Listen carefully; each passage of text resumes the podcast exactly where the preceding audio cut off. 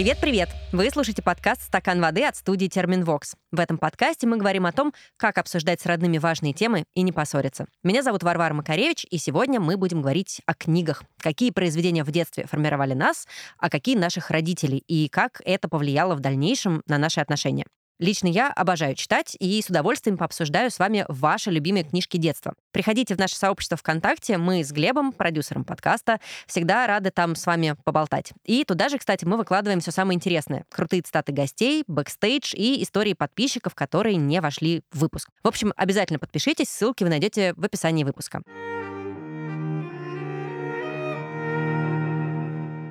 А сегодня ко мне в гости пришел литературный критик Константин Мильчин и расставит все по полочкам. Я очень надеюсь, что вы оценили каламбур. Константин, привет. Привет. Знаю, что ты не самый показательный пример, ты рос в семье историка литературы, это была твоя мама, твой дедушка был теоретиком издательского дела, но тем не менее я не могу у тебя не спросить, какая у тебя была любимая книга в детстве? Я это постоянно рассказываю, и у меня немножко уже об этом... Ну, меня все спрашивают, а вот как вы стали книжным критиком? Почему вы тот, кто вы? Я объясняю. Ну, смотрите, у меня дома почти не было стены, чтобы в нее опереться и не уткнуться в книжный шкаф. Все, все стены дома, по-моему, даже в статью про Википедии э, про меня это попало. В общем, наверное, не очень много вариантов у меня было, чтобы кем-то стать. Но прям любимой книжкой, ну, пусть это будет сравнительное жизнеописание Плутарха. Неожиданно. Сейчас все себя почувствовали просто жутко неловко, все наши слушатели, я в том числе, но хорошо. Не самая скучная книжка. Ну, то есть э, есть книжки поскучнее, прямо скажем. Она довольно увлекательная, там, сражения, какие-нибудь эти убийства, пытки. Ну, все, что... Все то, что любят все, дети. Все, что любят дети, как бы, да. Смотри, современный мир очень сильно меняется, появляется куча разных э, технологий, гаджетов, девайсов, чего угодно, и при этом книга все равно все время остается в центре внимания, э, в центре обсуждения. И ты сам об этом говорил в одном из интервью, что даже инстаблогеры до сих пор считают мерилом успеха выпуск книги. Почему так? Я, по-моему, не так говорил, но... Ну да, да, да. Смысл я был до, такой. до сих пор иногда с радостью обнаруживаю, что какая-нибудь э, популярная девушка из Инстаграма, вдруг выходит у нее книжка, ну, Потому что у нас литературоцентричная культура, потому что даже люди, выросшие уже в том, не знаю, поколении ну, не то чтобы безбумажном, но где, конечно, бумага играет, играет гораздо меньшую роль, все равно инстинктивно чувствуют, что есть какие-то, не говорю вечные, но проверенные временем ну вот не ценности, а механизмы, скажем так, да, способы. А есть что-то новое. Я имею в виду то, что, что, наверное, есть ощущение того, что есть какие-то вечные способы сохранения, донесения, распространения, потребления информации, а есть новые, да, и вот эти вот, ну, не вечные, но проверенные, они могут пережить те, которые имеют пока короткую историю, и люди, наверное, это чувствуют инстинктивно, да, хотя они не жили в эпоху, когда Инстаграма не было. Я вот не знаю, там, да, у современного 15-летнего или 15-летней э, пользовательницы или пользователя, запрещенной в России, регистрации Инстаграм, а вот они понимают, что у бабушки Инстаграма не было, и даже у мамы Инстаграма могло не быть, да, или они этого не понимают. Но вот какая-то же есть некоторая неочевидность, да, газета же тоже была не всегда, и странным образом книга была почти всю историю цивилизации, да, а вот роман, например, более-менее нов, да. Поэтому я думаю, что люди выбирают книгу ровно потому, что книга, книга проверенная институция, проверенный артефакт, э, проверенный способ передачи и донесения разного рода информации. И мы видим, что сейчас, э, по последним данным, э, подсчитанным нашим крупнейшим издательством, монополистом издательской группы «Эксмо» СТ «Эксмо», они посчитали, что начиная, как они сами используют термин, известных событий 24 февраля бумажная книга возвращает свои позиции. Те, кто должны были ее убить, то есть, по их же мнению, бумага, и электронка и аудио, позиции, ну, не то чтобы сдают, но скажем так, бумага снова возвращает свое. Для меня, как для книголюба и книгачея, как раз-таки очень ретроградного и консервативного, это прекрасная новость, потому что я очень люблю читать на бумаге. Я сам большой любитель, хотя я слушаю книг больше, чем читаю. Читаю в год на бумаге книги 2-3, там, бумаг, книг 30-40 читаю в электронном виде и книг 300 слушаю, да, в среднем в год. Ну, вот я по прошлому году могу сказать. Конечно, я целиком полностью за бумажную книгу, хотя моя астма со мной не согласна, или наоборот согласна. Давай еще, еще, еще. Я со своим списком в 23 книги за полгода просто сейчас отдыхаю Ну, в у вас- стороне. У вас другая работа. Э, Да, у меня нет А, такой задачи. У вас нет такой сверхзадачи. И нет, я, я- я- просто к тому, что я считаю все-таки, что ну, там, книга это в первую очередь содержание, да, которое может быть а, в виде традиционной нам книги, книги кодекса, в виде файла в том или ином разрешении, в виде аудиофайла. Других способов пока еще не придумали. Ну, наверное, можно себе представить телепатическую книгу.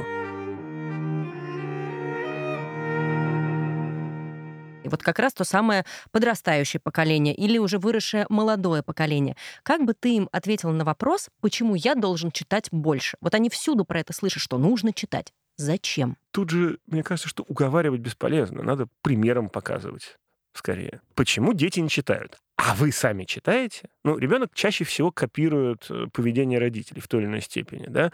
Если ребенок видит, что папа и мама, бабушка и дедушка, родитель номер три и прочие члены вашей дружной семьи, а, значит, читают, наверное, у них возникнет... Не факт, что они сразу сами бросятся читать, потому что ребенок делает еще и очень любит делать то, что как бы от него не хотят, да, но, наверное, у него возникнет идея, что чтение — это какая-то важная часть жизни. Если же вы проводите вечера за просмотром сериалов или распитие многоградусного кваса, то, наверное, у ребенка меньше шансов счита- на- начать считать, что литература — важная часть э, жизни, чтения, да. Мы знаем там людей, которые вырастают э, блистательными интеллектуалами, хотя в детстве, хотя их родители не читали, там, не знаю, отговаривали их от и так далее. Но понятно, что этому человеку было чуть-чуть сложнее в жизни. Давай представим ситуацию, я такие семьи просто знаю и наблюдаю, где куча книжных шкафов с бумажными книгами, где читают все от бабушки до тети, но ребенок не читает, хотя у него этих примеров, да вот, пожалуйста, как минимум штук пять. Тут бы, конечно, поговорить э, с педагогом э, или детским психологом, э, или вот кем-то, кто в этом смысле лучше разбирается. Но мне кажется, что любой человек, не читающий, скорее всего, не читает ровно по той причине, что не нашел, ну, как бы, ту книгу, которая его инфицирует. Книгу «Зеро», из которой он станет на э, эту ужасную дорожку чтения, ведущую прямиком в читательский ад. Просто он не нашел... То нашел- самое. Не нашел то самое. Может быть, потому что те книги, которые предлагают родители, не очень подходят к нынешней ситуации. И что сперва нужно почитать что-нибудь, что действительно тебя как-то затронет, а потом уже читать э, любимый набор книг родительских. Я так и назвал свою любимую книгу, но их и правда... А, я назвал Плутарха. Ну, то есть в этом смысле не надо сразу ребенку подсовывать Плутарха. По- Подсуньте ему биографию Артаксеркса Долгорукого Плутарховского. Там сплошные пытки и убийства. Значительно лучше ребенку, зайдет. может быть, ребенку и правда понравится, да, там, ну, например, описание казни корытом, это довольно сильный элемент моих впечатлений детства. Начал читать эту книжку не из-за этого. Ну, правда, правда, как бы, да. Мне За- кажется, за- я не за- хочу сейчас знать детали, но я заинтригована. В списочек погуглите, литературы я погуглите. себе внесу. Не делайте так, пожалуйста, э, с ребенком. Э, Просто тогда, скорее всего, вы испытаете или садиста, или книжного критика, и то, и другое ужасно. Есть идея, что подростковый возраст такой очень важный с точки зрения формирования какого-то мировоззрения, дальнейших ценностей и так далее. Насколько ты оцениваешь именно вклад литературы большим в формирование этого мировоззрения?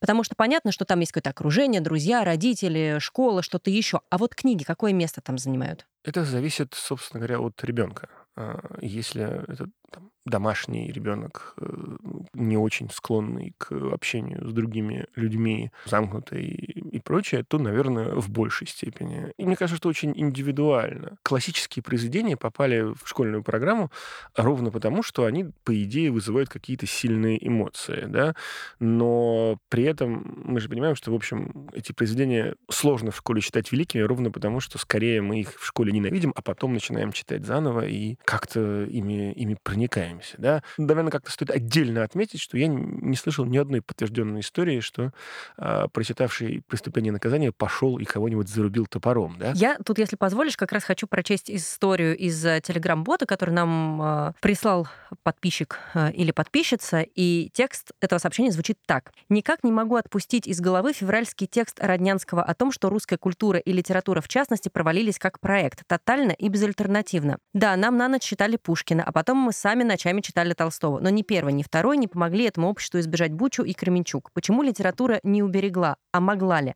На ком ответственность за те недошедшие до реципиента моральные и нравственные базы? И зачем тогда вообще литература нужна, если не для этого? Забавно, что тут явно перепутан порядок слов, потому что читали Роднянского в феврале, а описываются гораздо более поздние события.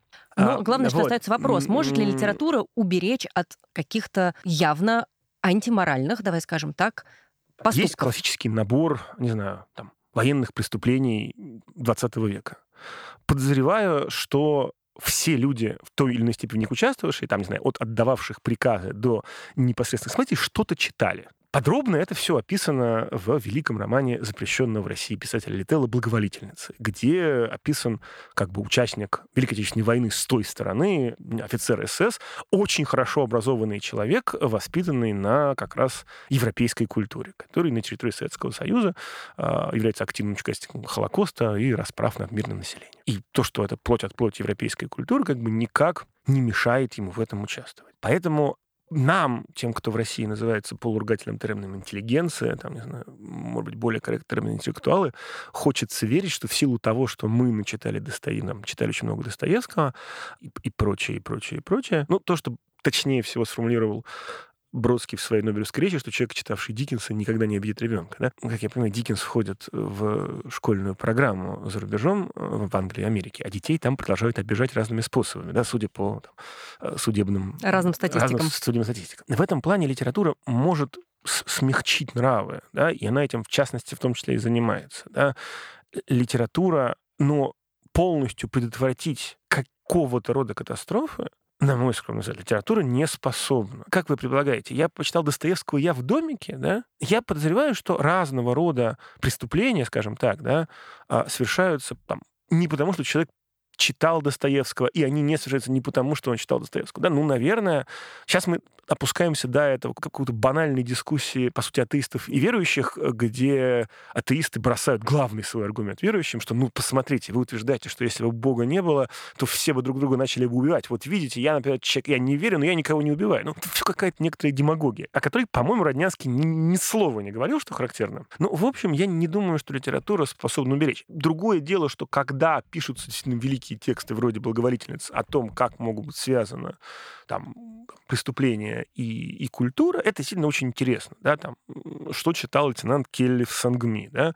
Давайте еще один тоже хороший пример. Французский генерал, который командовал, собственно, разведкой во время битвы за Алжир, во время Алжирской войны, он не просто читал э, немецких романтиков, был, он, он по ним специализировался. Он в начале профессии был филологом, специалистом по немецким романтикам. В там, 41 году он по призыву, или в 40 году по призыву Деголя он из оккупированной Франции бежал в Англию.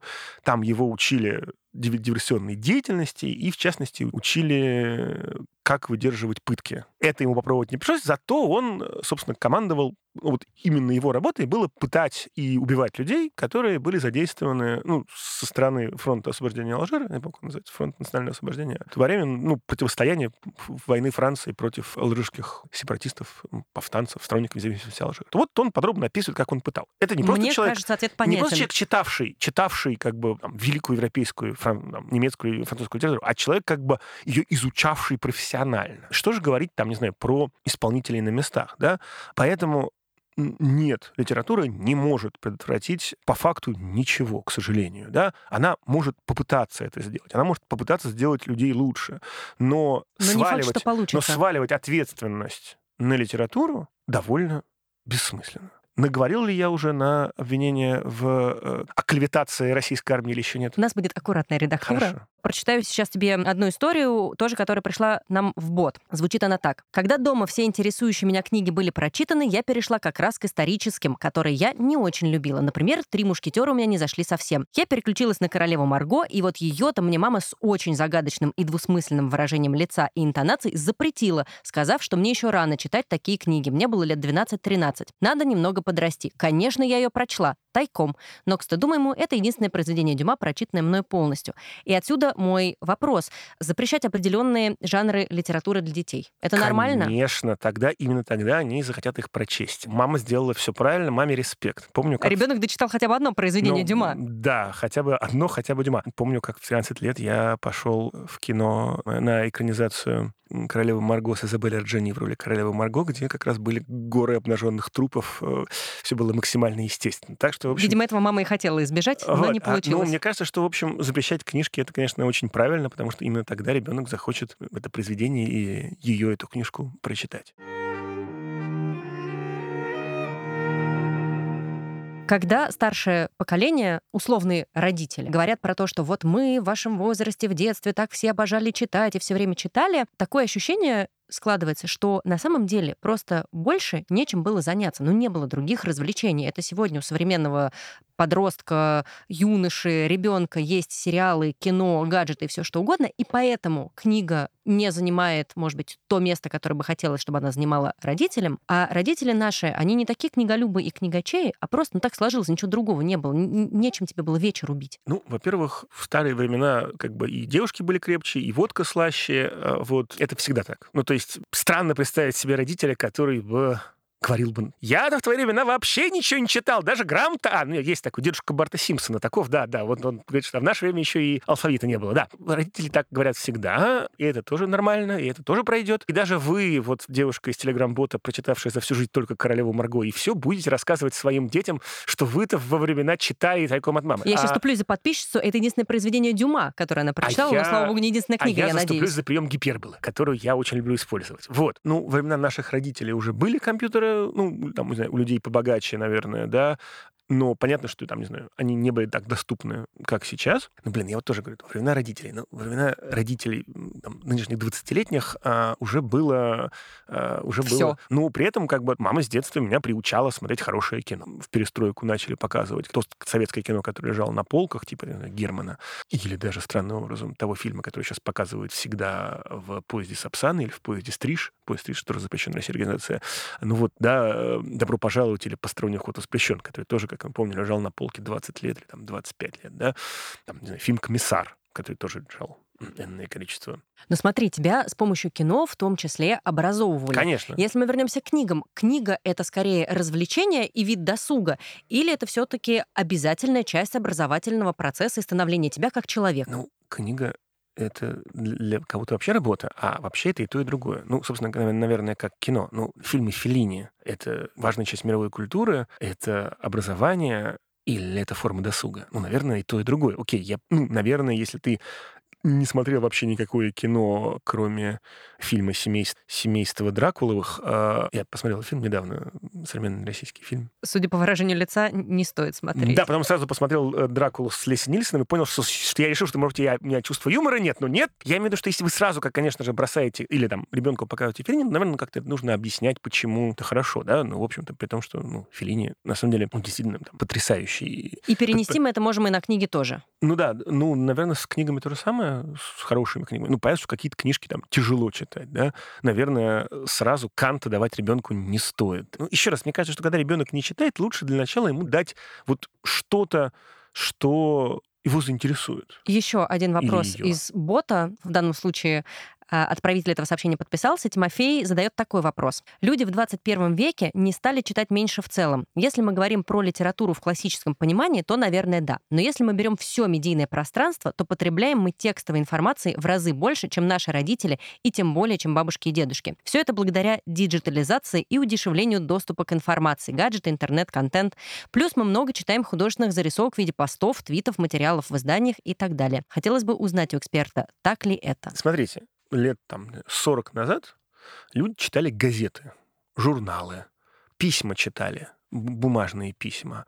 Люди останавливались и читали вывешенные газеты на улице. Это до сих пор сохранилось у некоторых, э, некоторых газет, такое лезть. Но не знаю, не уверен, да, ну, например, когда вы последний читали бумажное письмо? И был период, когда э, младая хипстота активно слала друг другу открытки. Вот э, я из- только хотела из города- сказать из про города- открытки, из оказалось, что города я та самая хипстота. Из города в город, да. Но я помню, как я читал некий роман и предпочитал словосочетание «распечатать письмо». Так, подумал я, действие происходит в 67 году, принтеров тогда не было, интернета тогда не было. Что же он распечатал? А, он открыл конверт! Догадался человек, который сам, в общем, этим занимался Хорошо, что догадался. много, много История времени. счастливым да? концом. Да, счастливым концом. Понятно, что сейчас не очень понятно, что, что такое распечатать письмо в 67 году, да? но люди читали телеграммы, читали, которые другу отправляли. Да? В викторианском Лондоне выемка писем из почтового ящика осуществлялась 7 раз в день. Письма приходили до 7 раз в день. Да? Ну, не все люди 7 раз в день хватают телефон. Есть такие, ну, постарше, условно чтобы проверить месседж. Я думаю, что эти письма были длиннее чем современные посты. То есть, если мы будем сравнивать количество контента Я не в буквенном каком-нибудь может быть, исчислении... может быть, наверное, наверное, количество как бы буквенного контента будет и больше, может быть, сейчас, да. Но, окей, это как у кого придется, да. Ну, посмотрите, да, вот кто-то в метро читает книжку, кто-то в метро смотрит ролики на, на ТикТоке, да. Другое дело, что он там тоже, наверное, что-то читает написано на экране, но, но не факт. Я просто к тому, что не уверен, что прям сильно сильно, ну, как бы в среднем сильно больше. Тогда люди довольно много тоже использовали разных... Чтение газеты было важным занятием, да, вот эта известная формулировка, что должен лежать свежий круассан, свежий апельсиновый сок э, и свежий Нью-Йорк Таймс, там, или там, знаю, свежий Le Monde, или свежий, свежий The Guardian, или что-нибудь там, Die Zeit, то Le Temps, или какая-нибудь Република, вот, то газета «Правда», опять-таки, или газета «Известия», или свежий номер «Нового мира», или свежий «Огонек», или свежий, свежий «Крокодил», свежий Но тут журнал уже, скорее «Мурзилка». всего, без круассана. Уже, ну да, без круассана, а э, с колбасой докторской, если, или если не повезет, то с колбасой собачья радость. А была такая колбаса, описана даже в одном мультфильме была она. Я к тому просто, что люди читали, просто читали немножко не то или, или по-другому, да. У меня вообще есть такая гипотеза, что мы достаточно мало всего изобрели, ну, потому что когда современный человек публикует, там, не знаю, свой рассказ, или там, современный поэт публикует свои стихи в Фейсбуке, его читает, там, не знаю, какое-то количество людей, чем это, в принципе, отличается от того, что э, во времена Пушкина какие-нибудь стихи читались в салоне, например, да, или, например, они пересылались друг другу с перепиской. Ну, просто тогда этот Facebook был, там, не знаю, 300 человек э, в Петербурге, Москве, Одессе, каких-нибудь гарнизонных городах, да, там, не знаю, штаб второй армии, штаб первой армии, ну... То есть меняются форматы, а суть остается. Ну, в общем, я не привлечил бы какие-то глобальность изменений, скажем так.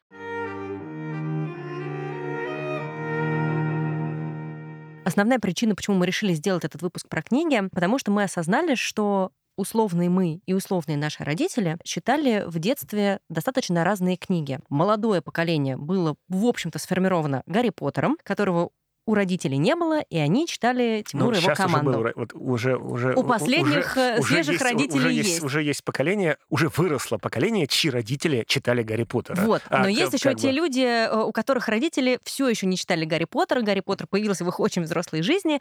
Как-то, на твой взгляд, отражается на отношениях детей и родителей то, что они читали принципиально разные или просто разные книги в подростковом возрасте. Пока, слава богу, есть школьная программа, людям есть о чем поговорить. То есть Гарри Поттер не станет камнем преткновения. Вот я поделюсь своей историей. Э, Мама, уж прости. Моя мама не читала Гарри Поттера.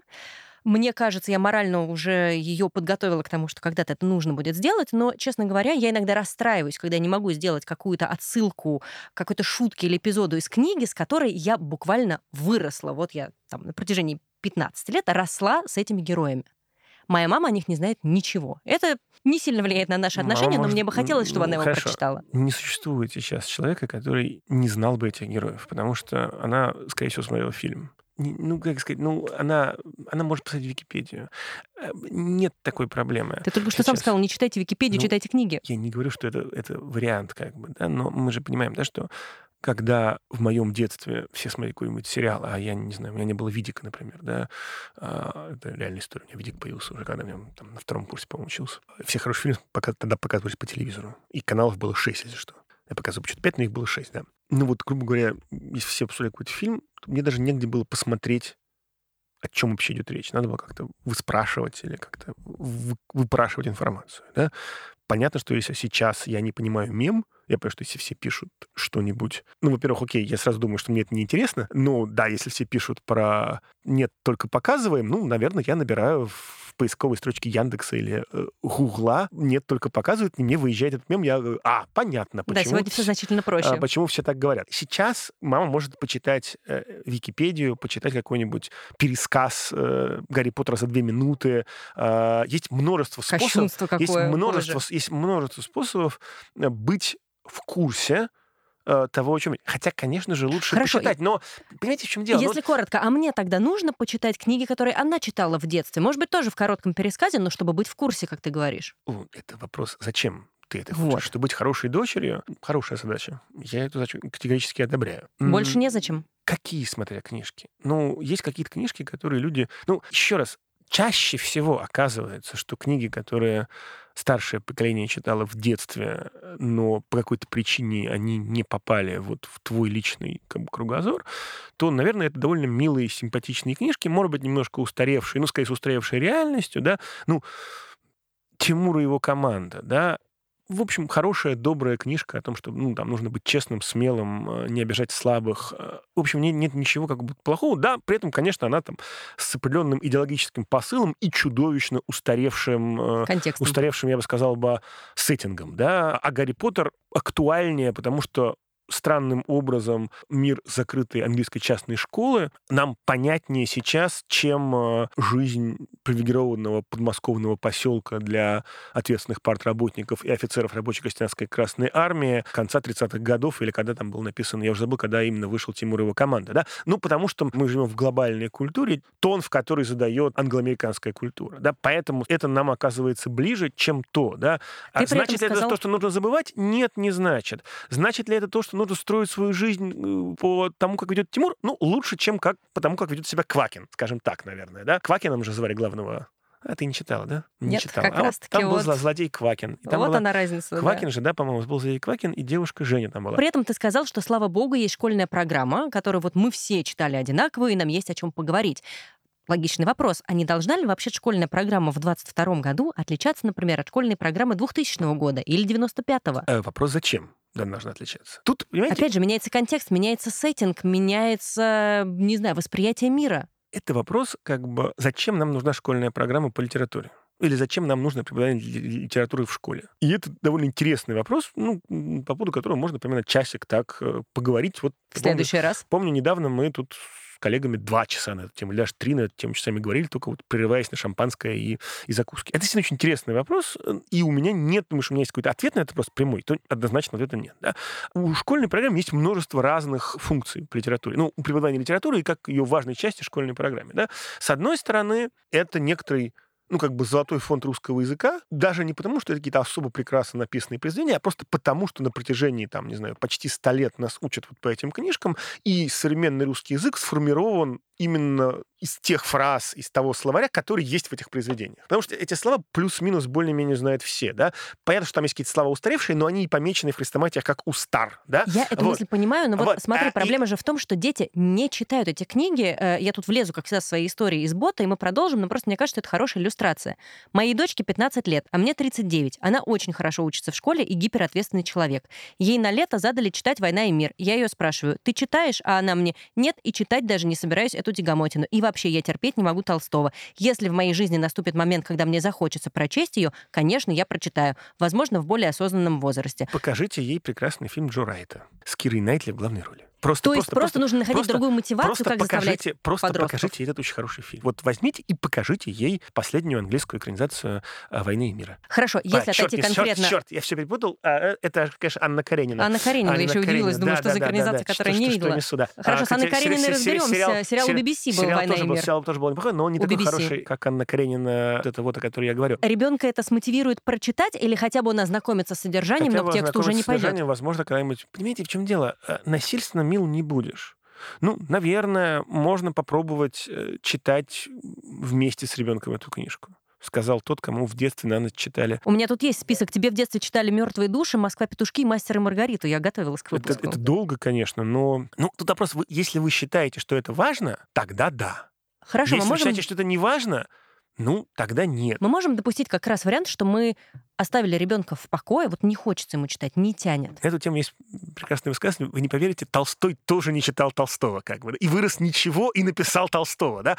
Такой странный парадокс, что Достоевский не читал Достоевского, Толстой не читал Толстого, и что самое крамольное, Пушкин не читал в детстве Пушкина. А вот Толстой Пушкина читал, например, да, и Достоевский как-то, значит, Пушкина читал. Но, потому что, окей, там, там не было школьной программы, там она как немножко была по-другому, вообще это называлось родная речь, если я ничего не путаю. И да, там, там весь, весь 19 век заканчивалось все, по-моему, на Карамзине и на Державине, а все остальное были уже какие-то поздние эксперименты. В этом плане там современная школьная программа демократичнее. В нее входит и Распутин, по-моему, ну, не знаю, везде, не везде, но... Ну, у меня, по-моему, как раз уроки французского входили в школьную программу. У меня точно Вот, нет. ну, Булгаков. Булгаков, да. Булгаков входит в школьную Ну, вот программу. 11 да. класс, там наконец-то начинается Вот. какая-то движуха. Вот, Булгаков входит в школьную программу, ну, то есть вплоть до Бродского. Понимаете, хотя Бродского, слава тебе Господи, все знают по мемам и без, э, что называется, другое поколение, да, то есть там буквально на, на там, глазах нашего поколения Бродский из поэта супер элитарного вдруг превратился в какого-то всеобщего народного кумира, и в музей Бродского идет поколение детей, которое, видимо, идет добровольно, радостно посмотреть на музей э, поэта из их мемов. как бы, Музей, да. к слову, прекрасный. Музей Если вы еще прекрасный, не были, да. дорогие наши подписчики, слушатели, то идите полторы обязательно. комнаты в Санкт-Петербурге, только туда нужно записываться недели, по-моему, за три, потому что Да. он маленький, экскурсий мало, и т.д. и т.п.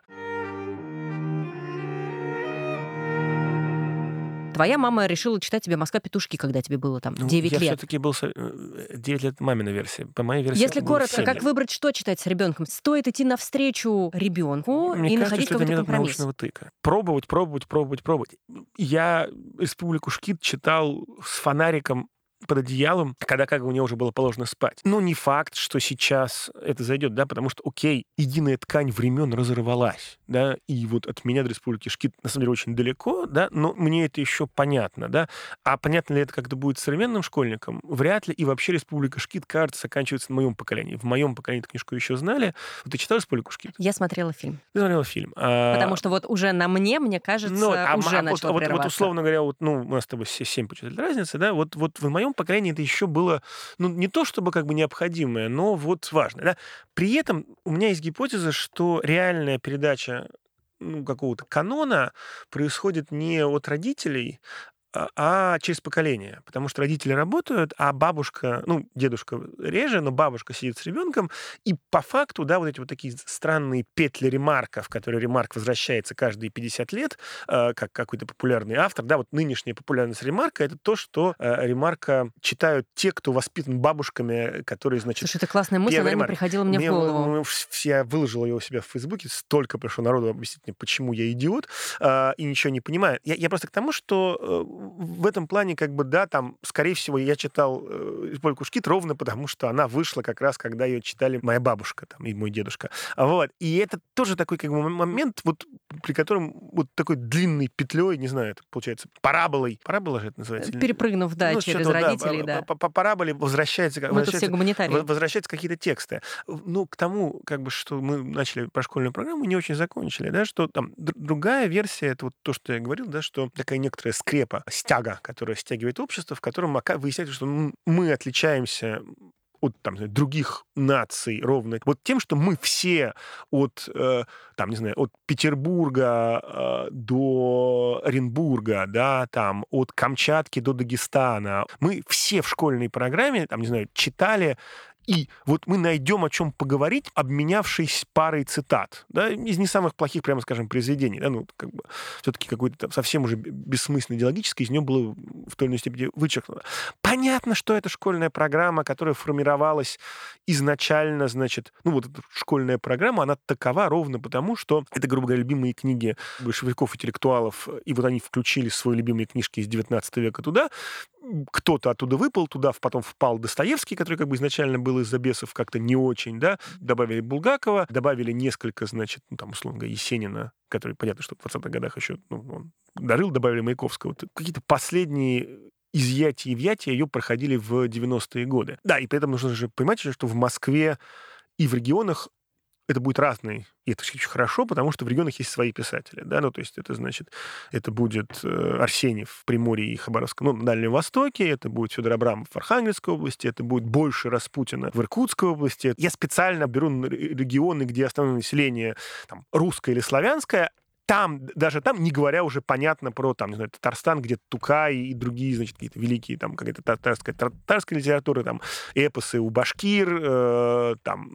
ну ты, да, как, какой-то свой национальный везде, колорит везде, уже везде понятно, везде понятно, что, понятно, что будет. Я специально подчеркнул, я взял какое-то количество, значит, именно, именно как регионов с основным населением русским. В множестве разных цветов-то и как бы наша, наша гипотетическая сила. Но, конечно же, эта литература мало имеет соприкосновения там, знаю, с современным обществом. Или, ну вот скажем, смотри, помимо или, школьной скажем... программы ведь действительно есть э, большое количество, я надеюсь, что большое количество книг, которые подростки читают. И не всегда родители или старшее поколение понимают вообще, что это такое. Ну, то есть комиксы, э, которые сейчас принято называть графическими романами, кто-то до сих пор считает полной ерундой, что такое манга вообще не понимают, а детям при этом нравится, да и темы там Мы классные знаем, поднимаются. что читают современные подростки. Современные подростки читают книгу э, «Лето в пионерском галстуке», на которой крупными буквами написано 18+, и начитали уже на 200 тысяч проданных экземпляров э, к великой радости Никиты Сергеевича Михалкова и Евгения Николаевича Прилепина, да,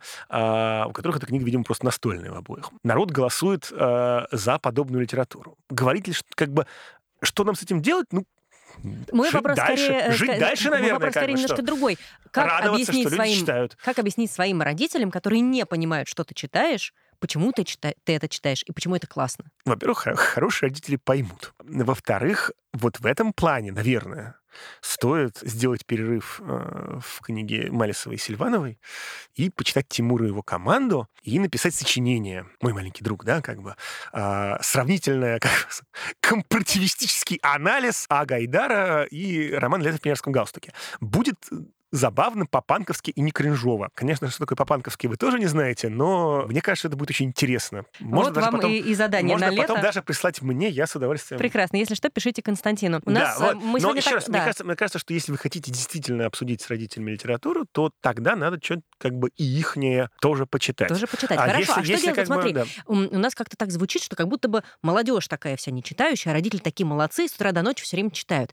А что делать, если родители не читают, и тебе очень хотелось бы их погрузить в этот прекрасный мир литературы, современной, классической, неважно какой? Ну, наверное, главное все-таки подходить э, к родителям, как бы к живым людям, которые вам не чужды э, и которых вы уважаете, без, ну вот там, не знаю, без каких-то экстремальных позиций, типа папа и мама всегда правы, папа и мама всегда говно. Вот без этого, наверное, надо подходить как-то, да? А, ну, как, не знаю, как к какому-то равноправному собеседнику. Хороший совет, мне понравился. Ну, Можем на этом наверное, остановиться, наверное, если, как-то, если хочешь. Наверное, как-то так. Ну, понимаете, тут мне, мне как-то повезло э, с тем, что в моей семье всегда интересовались литературой, причем как ну, во всех их проявлениях, и учили меня как раз, ну, вот, тому, что даже если тебе лично не нравится, не обязательно, что это прям заведомо плохо, как бы, да. А, если ты этого не понимаешь, не значит, что это плохо. Может быть, просто ты чего-то не понял. Попытайся понять, попытайся посмотреть сквозь страницы этого текста, попытайся понять контекст, подтекст, гипертекст и прочее. Но я понимаю, что мне здесь как бы мне здесь повезло. Мне кажется, как раз э, прозвучал ответ на главный вопрос нашего подкаста. Мы здесь говорим про то, как лучше понимать друг друга. Вот мне кажется, что рекомендация про э, отношение как к равноправному и отношение с уважением — это именно то, что поможет достичь этого понимания. Спасибо тебе большое за этот разговор. Мне было очень интересно. Я уверена, что нашим слушателям тоже. Спасибо тебе. Спасибо.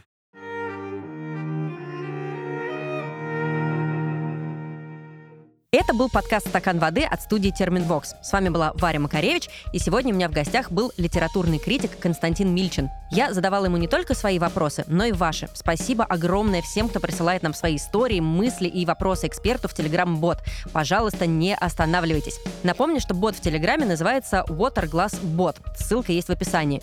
Мы читаем и слушаем все ваши сообщения. И очень просим вас прислать истории и вопросы именно в аудиоформате, ведь нам так приятно слышать ваши голоса включать их в эпизод и разбираться в ваших вопросах вместе с экспертом. Подписывайтесь на подкаст «Стакан воды» и слушайте нас там, где вам удобно. Это может быть SoundStream, Apple подкасты, Google подкасты, CastBox или Яндекс.Музыка. Ставьте нам лайки, звездочки, сердечки, пишите нам отзывы. Это все помогает нам попасть в рекомендации и помочь большему количеству людей. Подписывайтесь на соцсети Терминвокс, чтобы не пропустить новые выпуски и следить за другими проектами студии. И, пожалуйста, не забывайте пить водичку. Пока-пока. Над подкастом работали ведущая Варвара Макаревич, звукорежиссер Александр Павлов, продюсер и редактор Глеб Фадеев и дизайнер Елизавета Семенова. А классный джингл для нас написала Полина Бирюкова.